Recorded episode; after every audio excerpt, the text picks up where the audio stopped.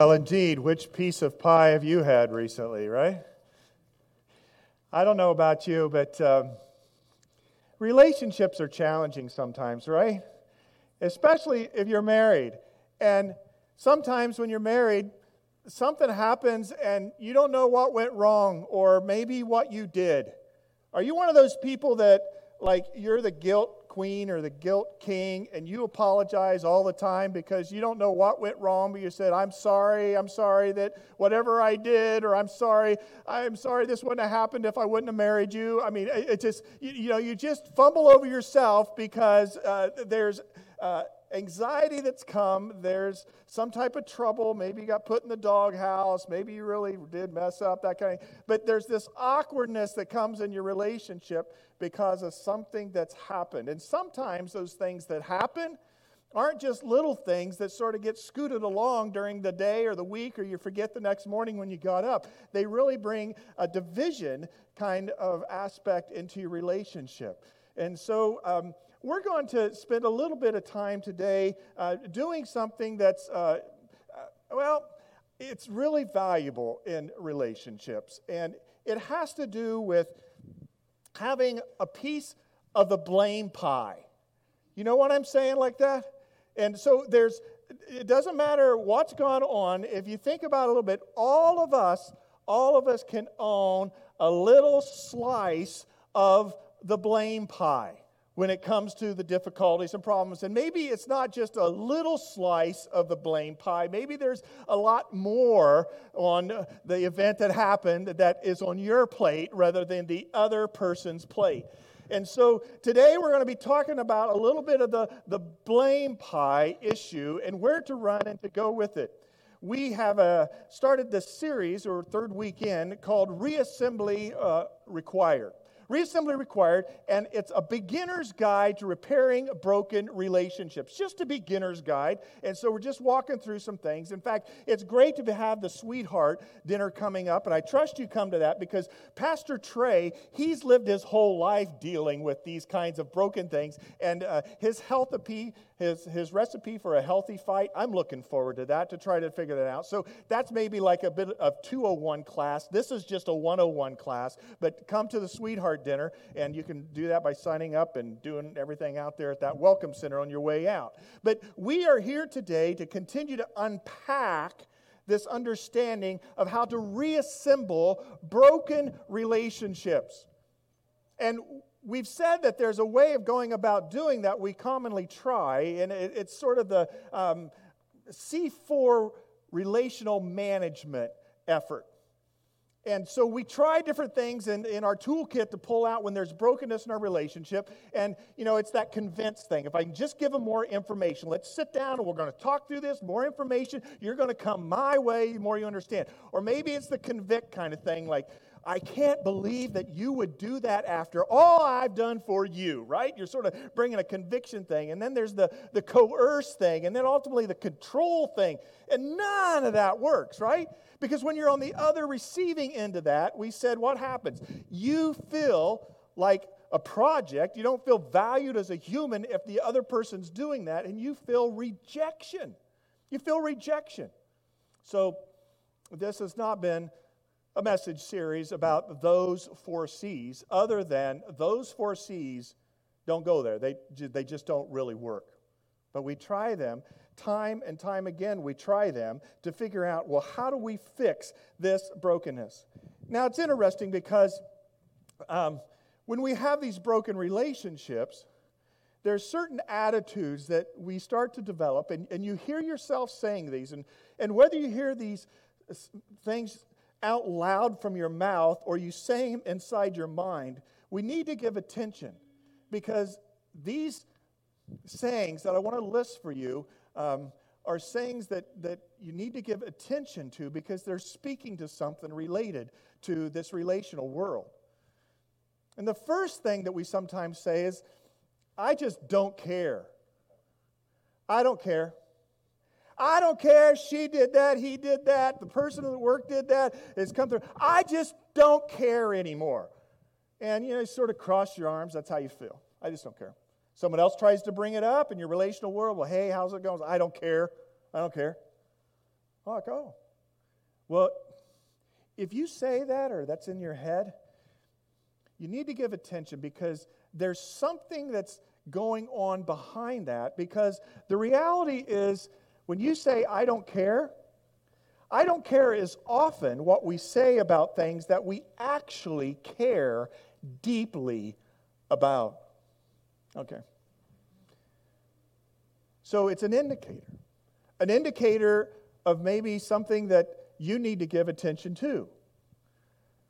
And really, what you are sometimes saying with I don't care is you're saying, I am powerless to do anything about it, but I wish I could. I'm mindful in this room here today, and sometimes I catch interactions and conversations with different people. I had a good group of men for men's breakfast yesterday. About 25 of us circled up, and, and we're interacting. And I, I, I pick up things that make me realize that this is true in your life. That it's not that you don't care, you're just tired. And you feel powerless to do anything about it. Well, if you don't continue to press into that, then you can carry that I don't care attitude with you into other relationships. And so you become sort of hardened or indifferent. Because if you don't deal with it, then it, it just doesn't disappear into thin air. It sort of settles within you. And even in all your other relations, there's just something that starts to churn. And whether it's a a spouse, whether it's a friend, whether it's a, an in law, maybe it's a coworker, maybe it has to do with a relationship with a child, with a son or a daughter, or a son in law or a daughter in law. I don't care. Be mindful if that's sort of what circles around in your thoughts. The second is, I already tried. I already tried.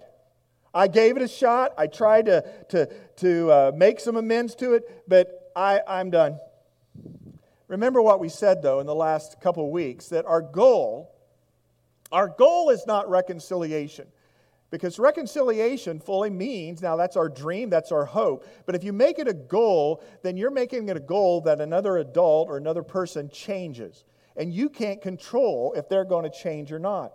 You can only control things on your side, right? And so the idea that you uh, are going to fix it, especially us guys, we're going to fix it, uh, you just got to pull back from that because that's not the goal. The goal is no regrets. The goal is no regrets. And so you may say, Well, I've tried. Well, what do you mean by that? Are you just giving up? Or is there an initiative that, that maybe God might prod you to move forward in? I don't care. I've tried. We said what we need to do last week. It's one of the first decisions that you need to have in the healing of broken relationships is you need to get back to, not get back at. It's this idea that I'm going to pursue, I'm not going to punish. And sometimes our punishment of other people isn't in a blatant hurting them way, even physically or emotionally. It's just like you're just going to withdraw. I'm just going to let them simmer. I'm going to let them fall into their own mess. But in that, you are punishing them. Any of you, I remember when I was a kid once and, and I got mad at my parents. You ever get mad at your parents, kids? You're in the room? And I decided I wasn't going to talk to them anymore. That lasted for about half a day, I remember. But what was I trying to do? Saying, I'm just not going to talk to them. I was going to try to punish them, right? It's I'm getting back at, I'm not getting back to and pursuing them. And so we covered and, and looked at that whole decision point last week, and it's tied into that. I've already tried. But there's a third, and it's it wasn't my fault. It wasn't my fault so, there, I don't need to give any attention to that broken relationship or what's going on, past, present, whatever it may be. It wasn't my fault because what they did is wrong. And, you know, you can rehearse it, you can rehearse it over and over again. And when you rehearse it over and over again, then you're going to find out that, yes, there is um, a lot to be said about the rightness of what you're saying. But we looked at last week that reassembly begins with us, regardless of who initiated the fuss. And y'all showed back up again today for another dose of this. I'm amazed because we don't like to hear that, right? We talk about the blame pie today, you know, that's, that's front and center. Because this is a reality that I even struggle with um, in things that aren't heated kind of brokenness. It's like, yeah, you know, I tried, wasn't my fault, let them just go their own way. But as Jesus followers, we're required to do more than just give up or to place the blame. Romans 5 8, and I used it in what we just had, was the time of communion. But God demonstrates his own love for us in this that while we were still sinners, Christ died for us. I was in a prayer time this week and trying to encourage a person, and we uh, were looking at issues of past and some of the trouble that they had and were having, and some of it had to do with spiritual warfare and all that's involved. And I thought how beautiful it is for us as human beings that this verse is true. That God took the initiative to pursue, to get to us. And He demonstrated His love for us by dying on that cross, being raised from the grave, ascending to the heavens, sending his spirit, promising to come in present form again at his second coming. The whole God deal thing, that story, and maybe it's new to you this morning, God's not sitting in judgment of your sin or my sin or the brokenness that happened going all the way back to the Garden of Eden. God took initiative and pursued. And He's the one who demonstrated His love towards us. And that while we were still sinners, Christ died for us. That's our God. That's the God who dwells within you if you're a Jesus follower this morning. That's the God. That's the engine that's inside of you that's trying to work its way out in all of your relationships. And so when we're in the defiant mode of saying, you know, hey, I try, I don't care, it's not my fault, you are going against that which is of the Spirit that dwells within you. And if you align yourself more with what the Spirit is within you, you will find that you have help, power, and strength to take on the initiative to heal broken relationships around you. But if you lock yourself away, solitary confinement isn't a prison idea, it's Satan's idea. And he likes to isolate you in loneliness. He doesn't want rich community. He doesn't want you to press into community. Just, just do your own Christian faith on your own. Isolate yourself over there. Church hurt. Church hurt's real. Just, just forget that church stuff. The adversary wants to isolate us, move us in a direction, but God pursues us, and the spirit that dwells within us says, Move, move into community, move into relational wholeness. And His power and His strength will be with you as you step into that. Because God who demonstrated his love toward us, and while we were yet sinners and, and died for us through Jesus Christ, he is the one who can change the situations that you find yourself in on a day by day basis. So, which excuse maybe do you carry with you today? Jesus. Isn't it great that he came and he walked among us as one of us, that he took on human flesh? Here's God Himself becoming a human, and He's walking around among the human messes that exist on this earth. And He is observing human behavior, and He steps right into it when He sees it. And so, Jesus, He saw these excuses. In His day, He sees them now. Jesus speaks into these things, and He has a couple questions he has a couple questions. And this passage in Matthew 7, it's just a few verses. And he says this as he steps into it. He says, Why do you look at the speck of sawdust in your brother's eye and pay no attention to the plank in your own eye? Now, maybe you've heard that statement before and you never realized that it came from Jesus. But Jesus is the one who said this. And so it's a question he puts to us now, like he did them. He says, oh, Why do you look at the, the speck, little sawdust speck? I got something in my eye. Why do you look at the speck of sawdust in their eye when you don't give any attention to, and I was always going to bring it up here this morning, but the plank, the big two by four that's sticking out of your eyeball? Well, yeah, but they got a little speck over there. And, and, and. Trust me, Jesus had humor. The levity of his heart engaging with people was evident. But when you hear a statement like this, one of the first things you say is, well, it's not a speck of sawdust. Remember what they did and how they harmed me and how they took my place or how they undermined me in doing this and how they backstabbed me here or what they did at Thanksgiving and then they carried it over at Christmas. I'm just done with it. It's not my fault. I, I tried and I, I it's not a speck, Jesus. That's, that's a huge deal. And you can go over it again in your head. You can tell another person. And you can tell Jesus even. And he'll say, Yeah, I, I know. I was there. I saw it. I know what happened to you. Well, it's not a speck, Jesus. Well, let's look the other direction. What, what about you? Well, there's not a board in my eye. Really? He was calling them to a self examination. And he saw the brokenness that was happening around him. Jesus, God Himself, the one who demonstrated or who would demonstrate Himself as dying on the cross, that's the disposition of the kingdom of God. It's radical.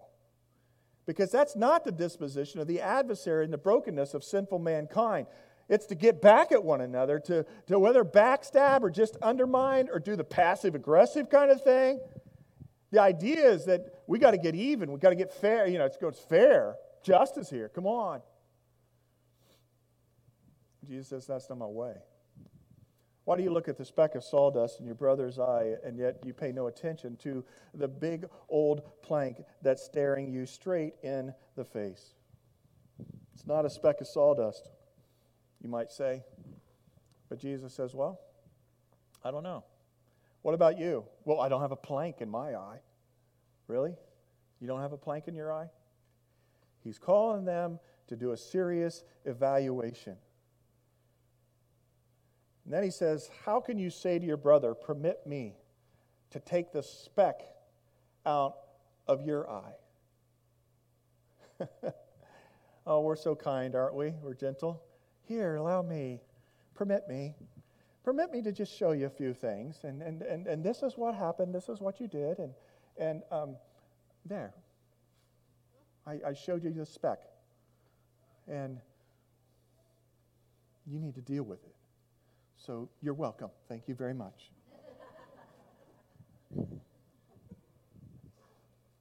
oh, you put the name in the blank.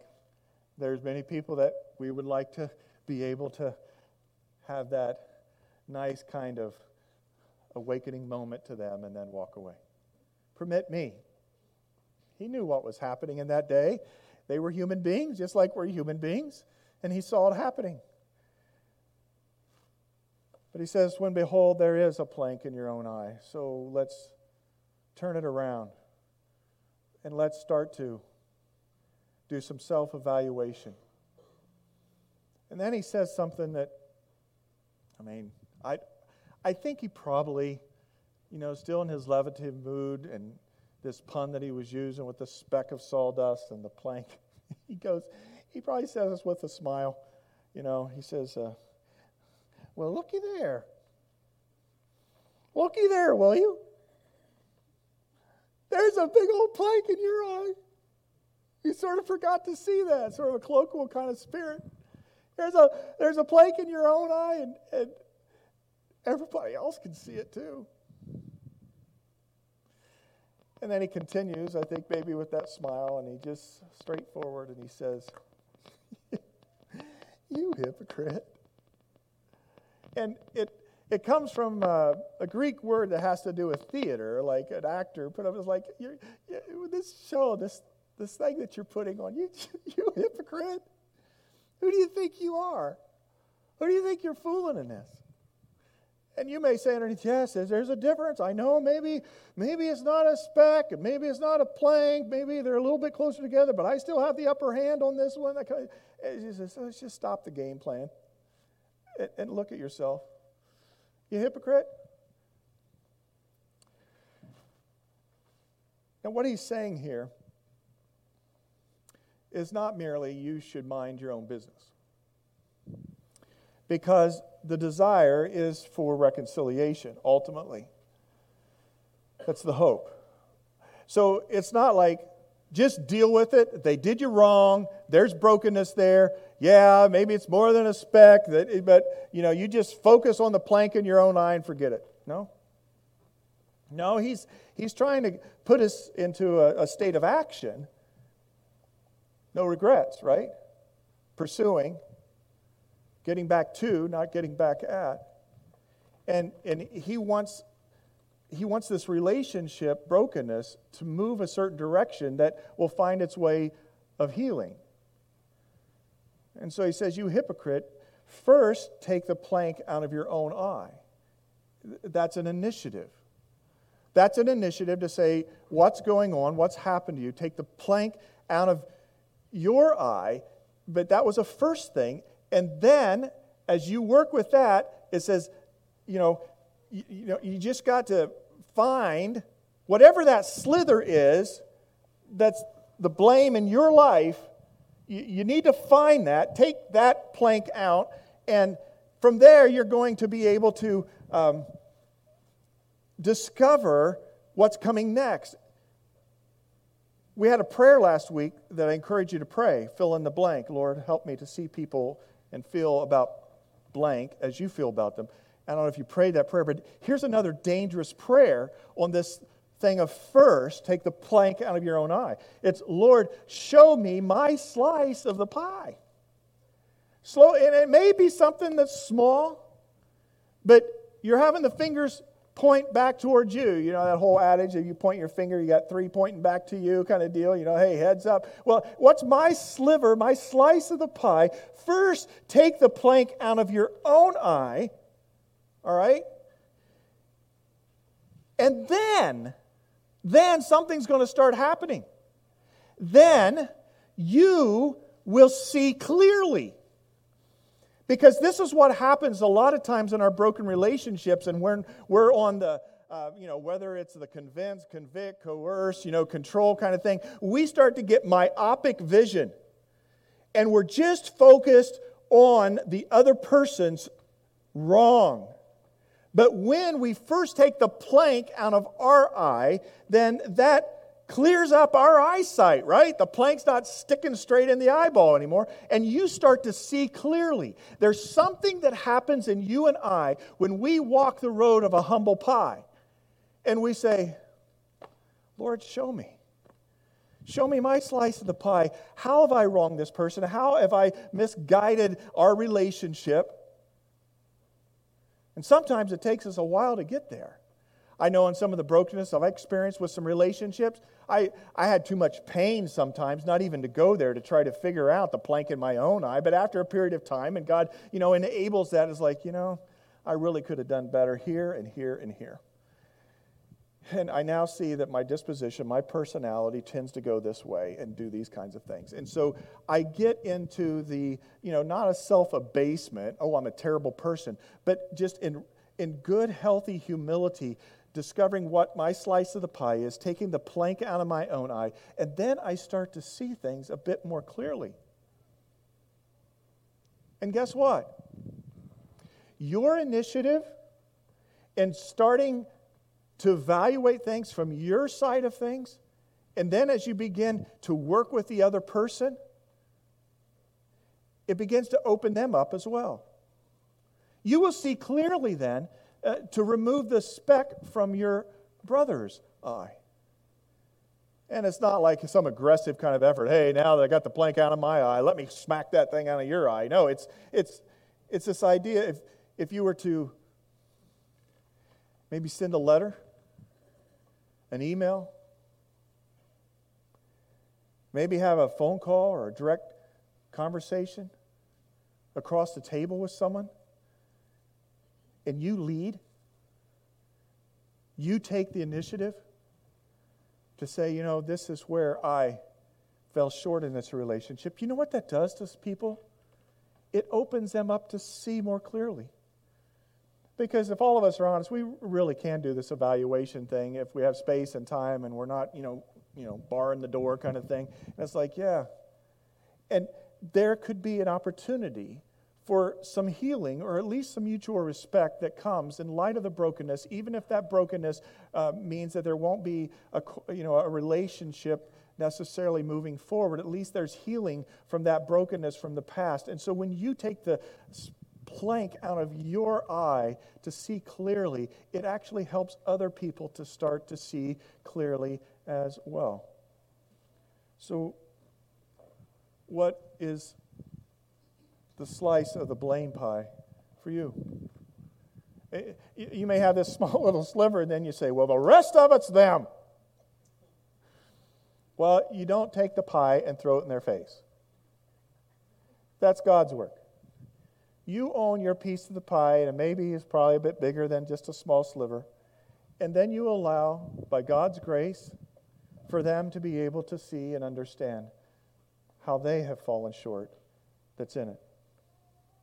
Friends, self righteousness gets in the way of every relationship. It's not that the Pharisees were dumb people or weren't devout, devoted people. What Jesus didn't like about the Pharisees was their self righteousness because it's ugly. Self righteousness, it gets in the way, but self awareness paves the way. And so when you have that mutual coming together and there's some self awareness about you, then it starts to pave a way for some incredible, beautiful things to maybe happen in that relationship.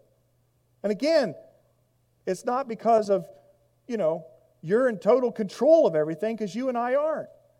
But maybe, just maybe, it can lead you to a place of healing in your own heart and maybe some reconciliation in that relationship.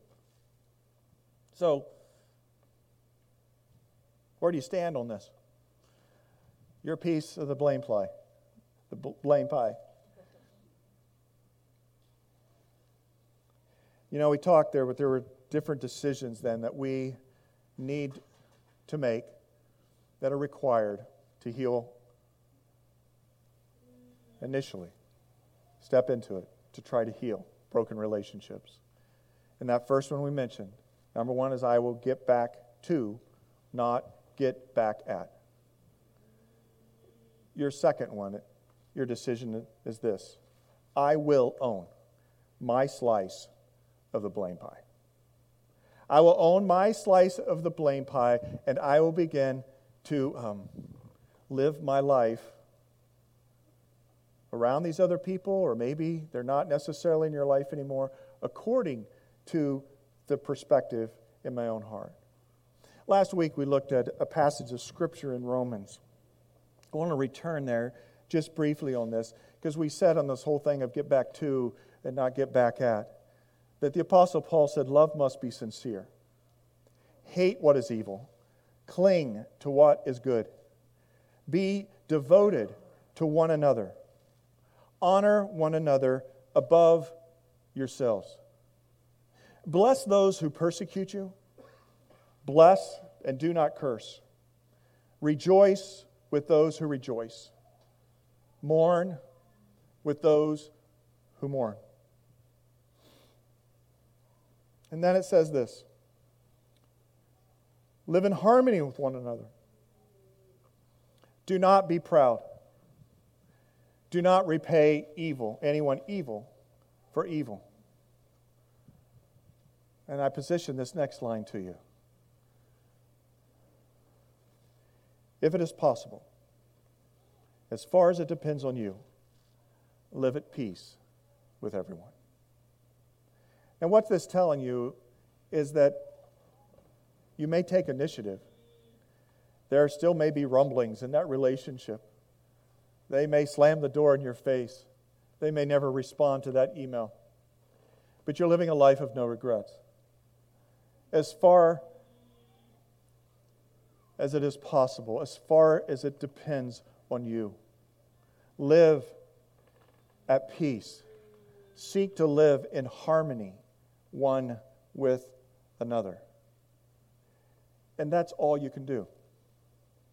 That's all you can do. You know what? That's an awful lot that you can do. How many times I've seen a broken marriage healed, a broken friendship healed, an awkwardness even in a work relationship environment, or somebody that maybe used to be a journeyman with you in life, and something you, and it started to move its way to wholeness because you took the initiative.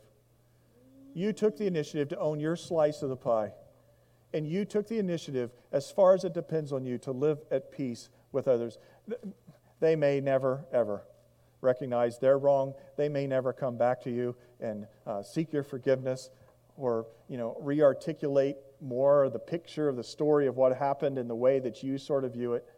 But God will bring healing in your life. And then when you move to other relationships, you won't be carrying that baggage. You won't be carrying that hurt because you've laid it before the Lord and you've taken the initiative as far as it was possible for you to live at peace one with another. And that's all that you're called to do in that. If we aren't willing to do that, to do what we're convinced they should do, what would Jesus say? Well, they should be the ones, right? They need to come to me. If we're not willing to do what we're convinced they should do, and we're supposed to be the more mature people, right? Because we are, we see this more clearly. They're the ones that, you know, are the immature or they're really bad people skills or they're just locked into their own little world, myopic themselves. No, eh, Jesus would say if we're not willing to do this, then what? We're a hypocrite. And that's a pretty strong word. That's a pretty strong word.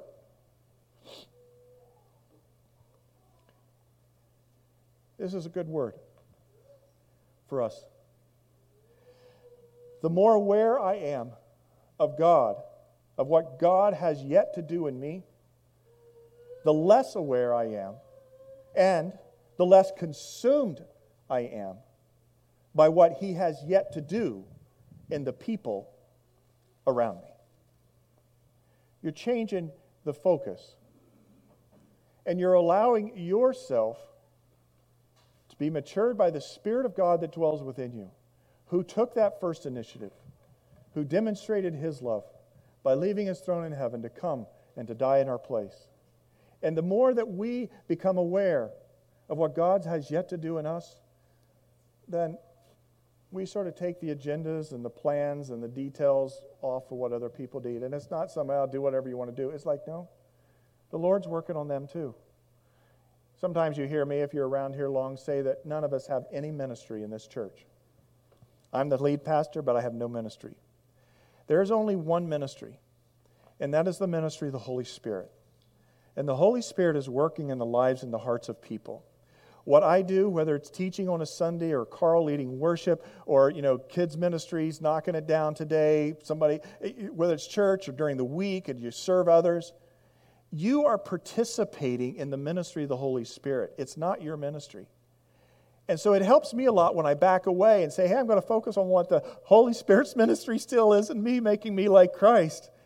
And then I'm going to just permit Him to continue to work in the hearts and lives of others. And when I pray for them, I don't pray, God, change them. I say, Lord, may they be sensitive to your Holy Spirit to be opened up to the pathways of righteousness. Where's the focus? Where's the decision points for you? I will get back to, I will not get back at. And I will own my slice of the blame pie.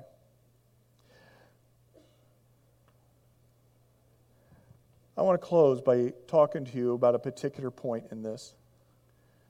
Because though it's a decision point, I don't feel that it really needs to be articulated as you have to do this. This is such a deep work spiritually that the ministry of the Holy Spirit needs to do in your heart.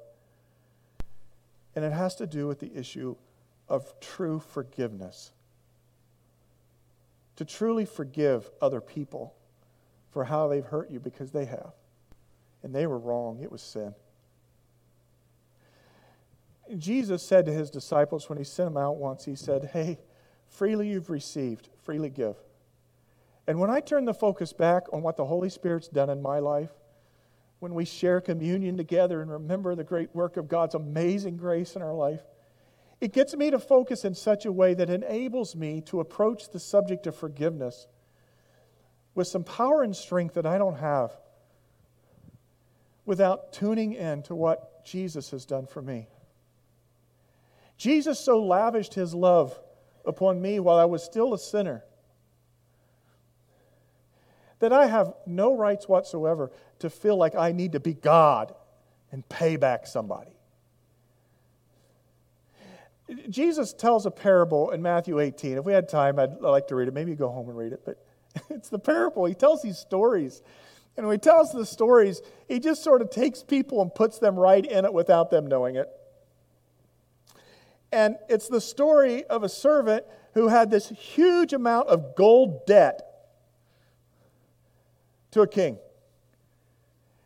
And the king was ready to put him into prison, make his life miserable, and he begged for mercy. Please, please. And you know what the king did in the story, the parable? He forgave him of this huge debt this guy owed. That guy walks out pretty happy, right? Good to have that mortgage off my head. And then he goes finds an old buddy of his that did him wrong, that he loaned some money to that he never paid back. It's a small little sum of money. And he looks at him and goes, Hey, you need to pay me back. The guy says, I can't, I can't. The king sees and hears word of this, and he's indignant. Because here he just forgiven this huge amount of debt. And this guy turned around and caused the pain in someone else's life that owed him a little debt. And so the king dealt with that forgiven servant in an unmerciful way because he had been shown mercy before. Forgiveness is not about forgetting. You can't forget. I slammed my wrist through a glass plate window when I was doing indoor track practice in elementary. I sliced an artery open. It was a nasty, bad scene when I was a sixth grader. They stitched me up. I have a scar. It's still very tender, and if I'm in water too long, it starts to get numb. I can remember that event. In fact, I still can go back to that elementary school because my family's around that area, and I walk in there and I go, "That's where that plate glass was." And I remember Horror throw me, the coach throw me in a in a car and rushing me into the hospital and wrapping him up and trying to get it all solved. I remember that very clearly. But when I look at the open cut, it's not there because it's now been healed back, but with a scar. Forgiveness is not about forgetting, but forgiveness is releasing someone from the debt you feel they owe you. They owe me. You release it. I don't know how you do decision point number one of getting back to rather than getting back at or decision point number two of being able to really fully own your slice of the pie until you wrestle with a rich understanding of what forgiveness is in the life of those who have harmed you and hurt you. Maybe they've even altered the trajectory of your life. I'm there. Forgiveness, right at the core. As God forgave us, freely you've received, freely give. Will you bow your heads with me? Lord, in this moment, I know not what your Spirit is speaking to an individual in this room or online. But Lord, I pray that you would help them see. See clearly to take the plank out of their eye so that they can see clearly to maybe work at helping another individual understand how there's been hurt in their relationship with them. Lord, may you help us own our piece of the blame pie. May you help us wrestle with the issues behind this ownership, this humility, this self awareness.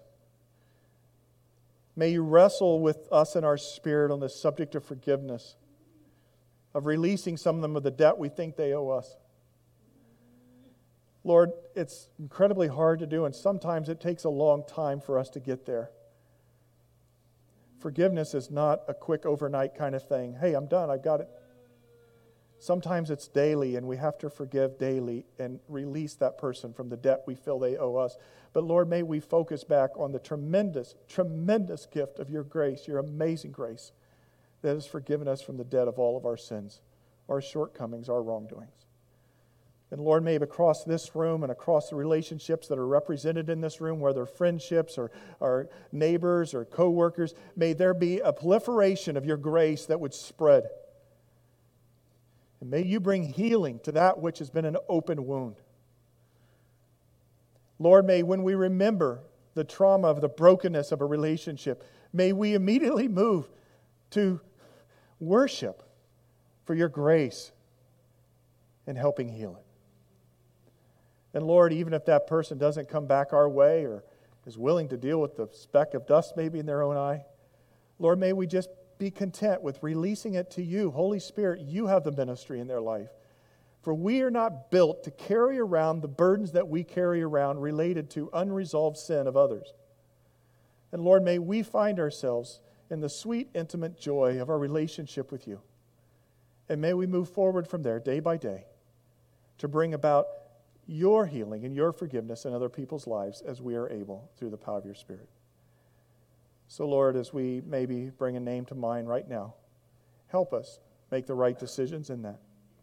That we would truly reassemble that brokenness into something beautiful by the power of your grace. Amen. Amen. I want to encourage you this morning that if you want to pray with someone, there's a prayer area down here. You can meet with someone to pray.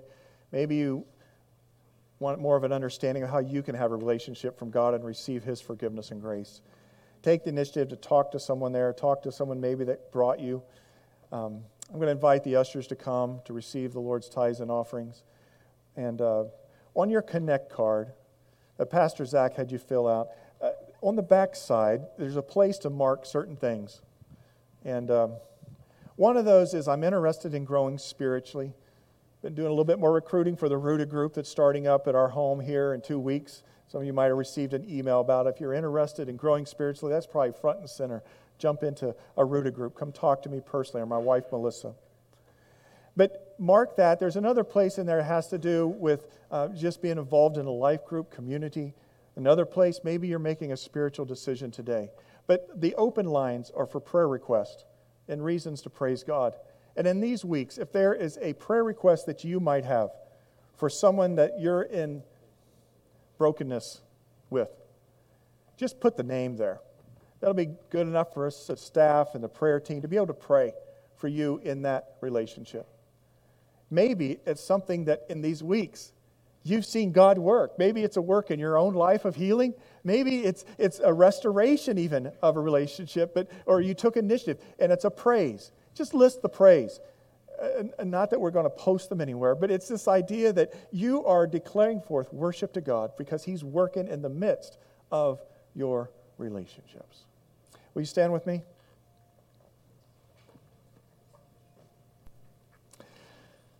And now to him who is able to do immeasurably more than all we can ask, ask or imagine. To him be glory in the church and in Christ Jesus throughout all generations, both now and forevermore. Go in the peace and the love that the Lord has demonstrated towards you. Freely you've received, freely give. God bless. See you next